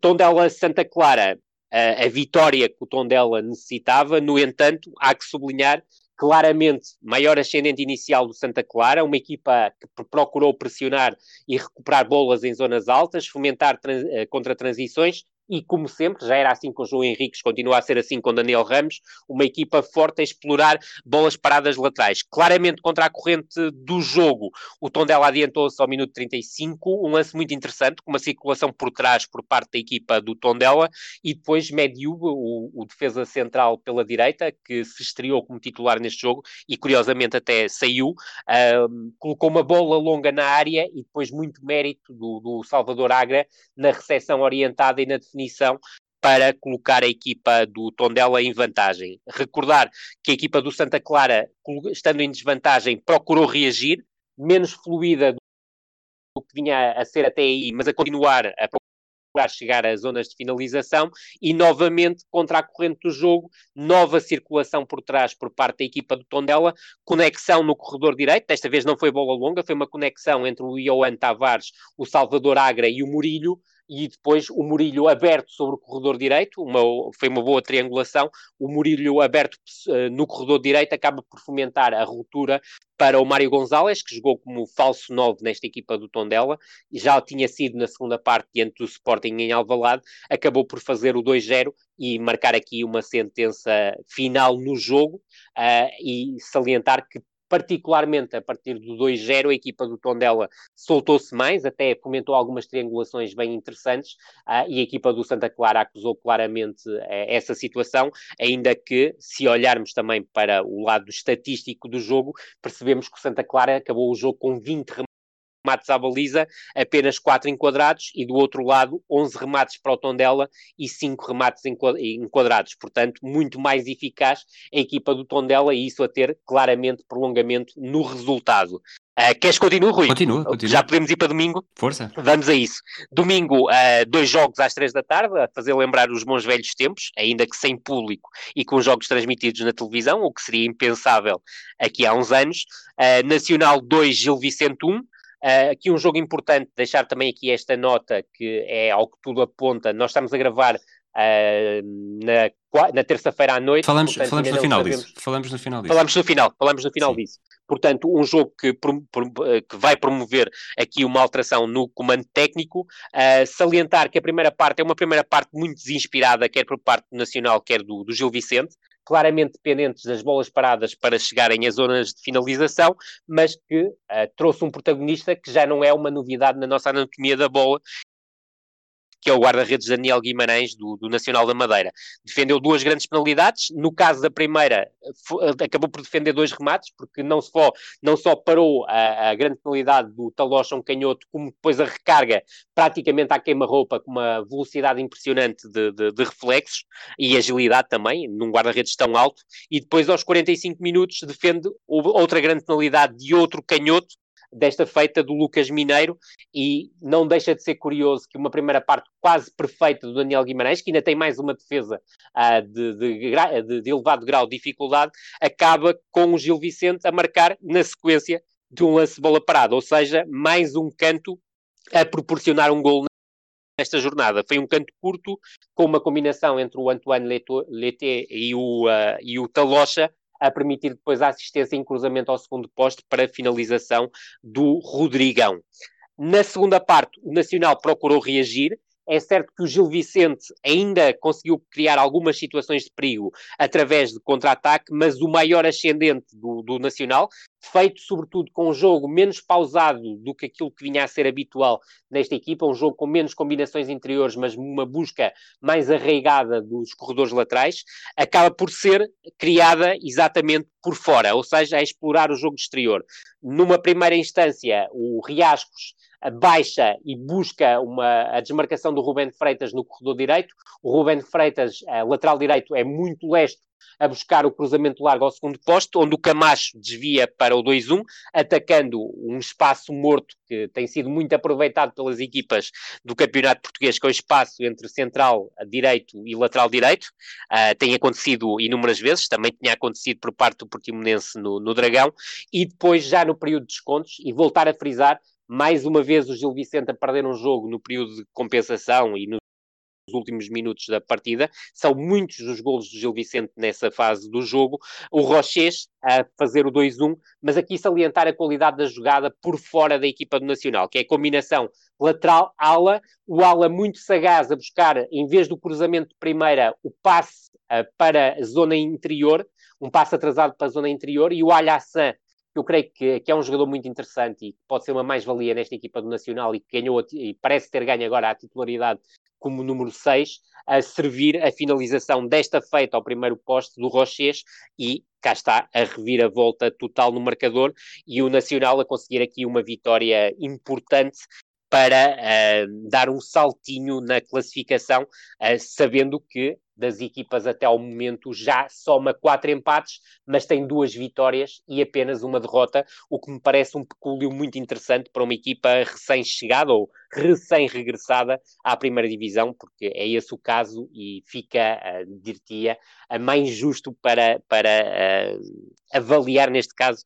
a equipa do Nacional. E se quiseres, vamos para o jogo da jornada, que é o jogo de remate que nós, sobre o qual já nós falámos um bocadinho, que é o Farense Boa Vista. Ou seja, um Boa Vista na ressaca de uma vitória muito importante sobre o Benfica, porque não foi só uma vitória robusta, mas também surgiu numa altura em que, que, se começava a falar nos bastidores que Vasco Seabra podia ter o lugar em risco. O Vasco Seabra, uh, uh, antes do jogo, uh, teve a tal situação de, de, de, de ter dois jogadores que, que que, testaram positivo na, na, na Covid, à, Covid, o que obrigou a, muda, a, uma mudança na equipa. Uma delas eu creio que já estaria preparada, que seria o regresso à titularidade do Ravi Garcia, mesmo que, que, como central. A outra foi não contar com Miguel Reizinho, que para mim foi um dos protagonistas da exibição uh, diante do, do Benfica uh, e relançar na titularidade o Nuno Santos, que não podia ter defrontado o Benfica porque ainda está contratualmente ligado à equipa encarnada. Do lado do, do Farense, uh, a novidade foi, face ao castigo do Fábio Nunes, o Abner surgir como lateral esquerdo, mas aquilo que é óbvio, já tinha dito a semana passada ao, ao Pedro Fragoso, uh, que é uh, esta equipa cresce com o Ryan Gold a jogar no, no, no corredor central e isso foi uh, uma verdade absoluta no, no jogo diante da Bessade e voltou a sê-lo nesta vitória diante do Boa Vista. No entanto, salientar que o Boa Vista entra melhor no jogo, creio que também do ponto de vista estratégico, o treinador do, do, do, do Farense, o Sérgio Vieira, uh, sabia que a equipa do Boa Vista ia querer ter bola no meio campo ofensivo e sabia que com isso a equipa do Farense podia ferir o adversário uh, transformando a transição em, em contra-ataque. Foi isso exatamente que aconteceu. No entanto, salientar que Boa Vista entra bem, cria duas oportunidades através do Paulinho e do Ellis, sempre com o Ângel muito disponível para, para proporcionar combinações com estes jogadores. E o Rafael defende e o guarda-redes do Farense acabou por ter um papel decisivo. E cá está, contra a corrente do jogo, uh, o Ryan Gold uh, adi adiantou a equipa do, do, do, Farense no, no marcador. Uh, é um lance em que o, o, Ryan acaba por ter um papel crucial, porque é ele que fomenta a busca do Mancilha no corredor esquerdo. O Mancilha busca o cruzamento para a área, o Stojlikovic disputa com o central, creio que com o Javi Garcia, a primeira bola, e depois o Ryan Galt, de, de forma muito astuta, a atacar a segunda bola e a colocar o Farense em vantagem. E foi um Farense que cá está, mais uma vez, a encontrar espaço para finalização através ou do jogo exterior ou através dos lances de bola parada. Resposta do Boa Vista acaba por ser perto do intervalo chegar ao golo da igualdade, mais uma situação em que o Angel Gomes uh, transborda qualidade. Uh, é um lance em que, curiosamente, o Boa Vista faz algo que não é muito habitual nas equipas do Vasco Seabra, que é despejar uma bola para a frente. Essa bola, essa primeira bola é conquistada pelo Ellis, que imediatamente fomenta a, a condução do, do, do Angel Gomes. E o Angel Gomes assina mais um lance a que nos tem habituado, que é conduzir a bola entre a esquerda e o centro com enorme qualidade e depois definir com um pontapé absolutamente fantástico fora da área e bater uh, o Rafael Defendi. Na segunda parte, o Boa Vista parecia querer ter novamente mais iniciativa sobre o jogo, um Farense a pensar mais no momento de transformar a transição em contra-ataque e acaba por ser a bola parada absolutamente deliberativa neste jogo. Minuto 50, canto da direita de Ryan Gold, e novamente o gol de aparecer aqui em plano de evidência com Stojlikovic a fazer o 2-1, e três minutos depois, um, canto da direita, da canto da esquerda do, do Amin, um destro a marcar à esquerda, um canhoto a marcar à direita e o Eduardo Mancha a aproveitar a pouquíssima agressividade da equipa do Boa Vista na cobertura do segundo poste para fazer o 3-1. A verdade é que o Boa Vista reage, toma conta do jogo no meio-campo ofensivo. É certo que procurou a baliza adversária, mas os lances de maior perigo acabaram por surgir na sequência de lances de bola parada. No entanto, salientar um aspecto que me parece importante. Farense, seis remates, cinco deles enquadrados, três golos. Eficácia tremenda. Boa Vista, 13 remates, cinco deles enquadrados, apenas um golo. E cá está a diferença, a diferença a colocar-se claramente na eficácia. Vamos eh, recuperar aquilo que há bocado disse que falámos mais à frente, que Certíssimo. A, dança das cadeiras está, está a aquecer. Uh, confirmadíssimo, Ricardo Soares Exatamente, confirmadíssimo. Ricardo Soares sai do, sai do Moreirense e dá lugar ao último jogador a ser campeão no Benfica, depois de ter sido campeão pelo Foco do Porto, César Peixoto. É verdade. E, mas o Ricardo Soares pode estar a aquecer, de, de, de, acordo com o que pelo menos o recorde está a dizer, que pode estar Certíssimo. a aquecer para substituir o, no Gil Vicente o Rui Almeida. Uh, comentários. Uh, no caso do, do Moreirense, surpreende um bocado pelo timing, pelo facto do, do, do Moreirense não ter jogado esta jornada.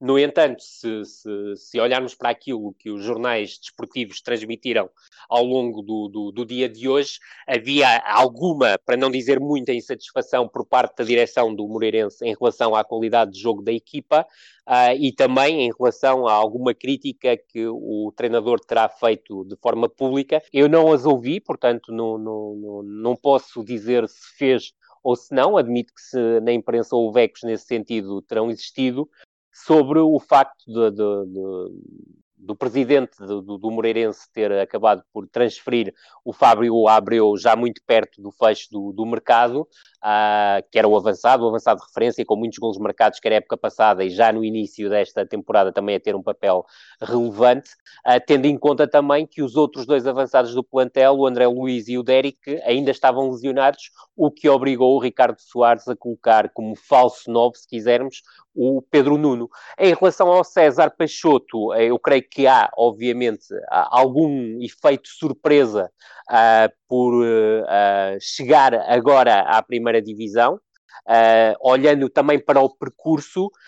Um, sobretudo há dois anos, quando era a estreia como treinador principal, o César acabou por ter uma resposta muito conseguida na equipa do, do, do Varzim. Poucos acreditariam que seria possível o Varzim manter-se na, na segunda liga, acabou por conseguir, com um bom registro de, de, vitórias nas últimas, nas últimas jornadas e conseguir a manutenção aquilo que foi considerado por alguns como quase um milagre. Eu não acredito em milagres, mas a verdade é que muitos o definiram como tal mas foi sobretudo a qualidade do trabalho do, do, do César e da equipa técnica que permitiu ao, ao garantir a manutenção. Depois, na académica e nos Chaves, em termos de resultados, as coisas não correram definitivamente bem uh, e poderá ser encarado com alguma surpresa a aposta no, no, no César, uh, tendo em conta a questão dos resultados. Agora, eu conheço muito bem Uh, as ideias de César Peixoto, conheço também muito bem uh, aquilo que ele defende para, para, para o jogo, a forma como trabalha, e creio que pode ser uma boa surpresa deste, deste campeonato e creio que está claramente preparado para, para jogar na primeira divisão, para impor a sua ideia de jogo na primeira divisão e, sendo o máximo sincero, conhecendo-a, acredito que tem mais facilidade e fiabilidade para ser imposta na primeira divisão, onde há mais espaços para jogar e as equipas procuram jogar mais, do que na segunda liga, em que praticamente é irrespirável uh, e tens muitas dificuldades em impor um jogo mais associativo. Estou muito curioso, obviamente, uh, por perceber o, o, o que é que vai sair de, daqui, mas uh, não deixo de, de, de, dizer que foi com alguma surpresa que percebi uh, que o, o, Ricardo Soares tinha sido despedido, mas também olho para a perspectiva de aquisições de treinadores por parte do, do treinador, do presidente do, do, do Moreirense, e tem sido apostas uh, muitas vezes vindas da segunda divisão e sem grandes resultados uh, no passado. Uh, e que depois até acabam por ter resultados interessantes em Moreira de Cónegos. E recordo-me, por exemplo, uh, na época passada, o Vítor Campelos, que tinha vindo uh, também da segunda Liga uh, e, e, sem grandes resultados, na verdade, uh, mas com também uma ideia de um futebol muito, muito positivo, acaba por ter até uma, uma época, uma meia época e mais alguns uh, tracinhos bem interessante no Moreirense, mas de forma também algo estranha e imprevista, acaba por ser despedido para ser aposta o Ricardo Soares, que tinha tido uma, uma passagem terrível pela primeira divisão pelo Aves, não tinha sido também feliz nos Chaves, uh, e tinha sobretudo um trajeto na segunda divisão uh, regular, se quisermos, uh, mas sem nada de particularmente espantoso. Portanto, é um padrão de escolha de treinadores por parte do, do, do, do presidente do Moreirense, um dos grandes veteranos do, do pelotão português, que é o Vítor Magalhães, que já tinha sido no passado presidente do Moreirense, chegou a ser presidente do Vitória Sport Clube de Guimarães e de há uns anos para cá uh, voltou a ser novamente uh, presidente do Moreirense. Em relação à outra alteração do comando técnico, a informação que também tenho é que muito possivelmente será Ricardo Soares o novo treinador do Gil Vicente, a questão da, da chicotada psicológica, eu detesto o termo, aliás, abomino o termo, diria da dispensa do treinador Rui Almeida, eu creio que vem na sequência dos resultados menos positivos da equipa do Gil Vicente nas últimas jornadas. Aliás, acumula, salvo erro, cinco derrotas consecutivas e isso terá sido absolutamente determinante para a saída de um treinador que até uh, do meu ponto de vista, estava a começar muito bem a temporada. Agora, uh, não há muito espaço para o erro.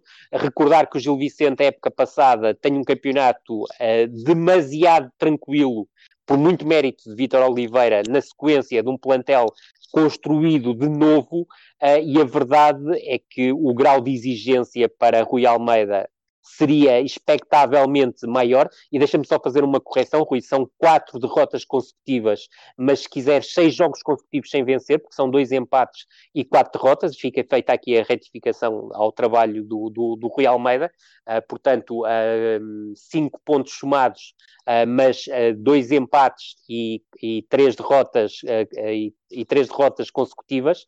Aliás, desculpa, quatro derrotas consecutivas, Porto, Sporting, Vitória de Sport Clube e Nacional. Fica aqui Exato. também a ideia de um treinador que quis eh, promover uh, uma, uma mudança de estrutura. Era um, um, Gil Vicente que nós estávamos habituados a, jogar, a ver jogar muitas vezes num 4-2-3-1 e que com a, a Rui Almeida, muito à semelhança do Rubén Amorim no Sporting, apresentava uma estrutura imutável, ou seja, atacava em 3-4-2-1, Uh, com similitudes com o Sporting, até porque em algumas situações o 2-1 da frente era um 2, uh, com o, uh, o papel do, do falso 9, mas depois em momento defensivo alternava um 5-2-3 em momento mais alto com um 5-4-1 em momento mais baixo. Creio que, um, apesar desta, desta série de maus resultados, um, dir-te-ia que a qualidade de jogo do Gil Vicente não sendo impressionante, mas do meu ponto de vista, por exemplo, melhor, era melhor do que a do, do, do, do Moreirense, com um plantel com menos recursos, uh, dir-te-ia que eu teria mais paciência com um treinador que estava também a fazer o seu debut na primeira divisão, mas obviamente não sou presidente nem diretor desportivo do Gil Vicente, não faço tensões também nenhumas de o ser, uh, fica só a minha opinião, porque creio que, apesar de tudo, o calendário era muito complicado, ou seja, uh, jogas com o Futebol Clube do Porto, perdes 1-0, uh, é certo que contra 10 uh, sofres um gol aos 41 minutos, perdes 3-1 com o Sporting e ao minuto 81 estavas a ganhar 1-0 em Alvalade, perdes 2-1 em casa com o Vitória Sport Clube e ao minuto 88 está o jogo empatado 1-1 e até o Gil Vicente estava por cima no jogo e diante do Nacional falhas duas grandes penalidades, vais para o intervalo ganhar um zero e voltas a perder o jogo na sequência de uma reviravolta ao minuto 90 mais 3. Há aqui algo uh, que sim, há aqui algo que não passa pela competência ou incompetência do treinador. Há aqui claramente uma manifesta infelicidade uh, na, na, na, obtenção dos resultados. Isso não tenho, não tenho qualquer margem para dúvida.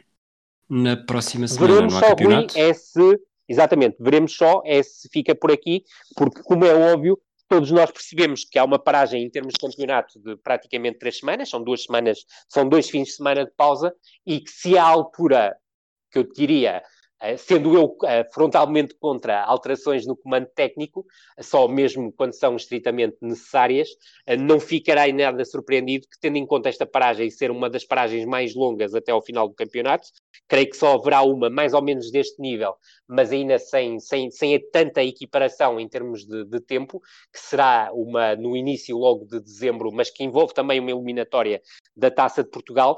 Eu creio que será aqui também uh, momento crucial para algumas tomadas de decisão sobre alguns treinadores que estão tremos. Alguns salvaram-se com vitórias no último fim de semana, e creio que o caso do Sérgio Vieira não será segredo para, para, para ninguém. Era um treinador claramente em risco, mas há outros treinadores que também poderão estar em risco e veremos quais serão as novidades na, nos próximos dias, quer em termos de Primeira Liga, quer em termos de Segunda Liga. Muito bem. Não há, como disseste, não há futebol nacional, uh, campeonato português na próxima semana, portanto não temos jogo da semana para escolher. Voltamos na próxima semana com uma análise três jogos da, da seleção, seleção, não é? Exatamente. Exatamente. exatamente. Despedimos por Fica hoje. combinado. Um abraço, Rui. Um abraço para todos. Grande abraço a todos. Até à próxima. É, e cuidem-se, e cuidem-se. Esta é a Anatomia da Bola.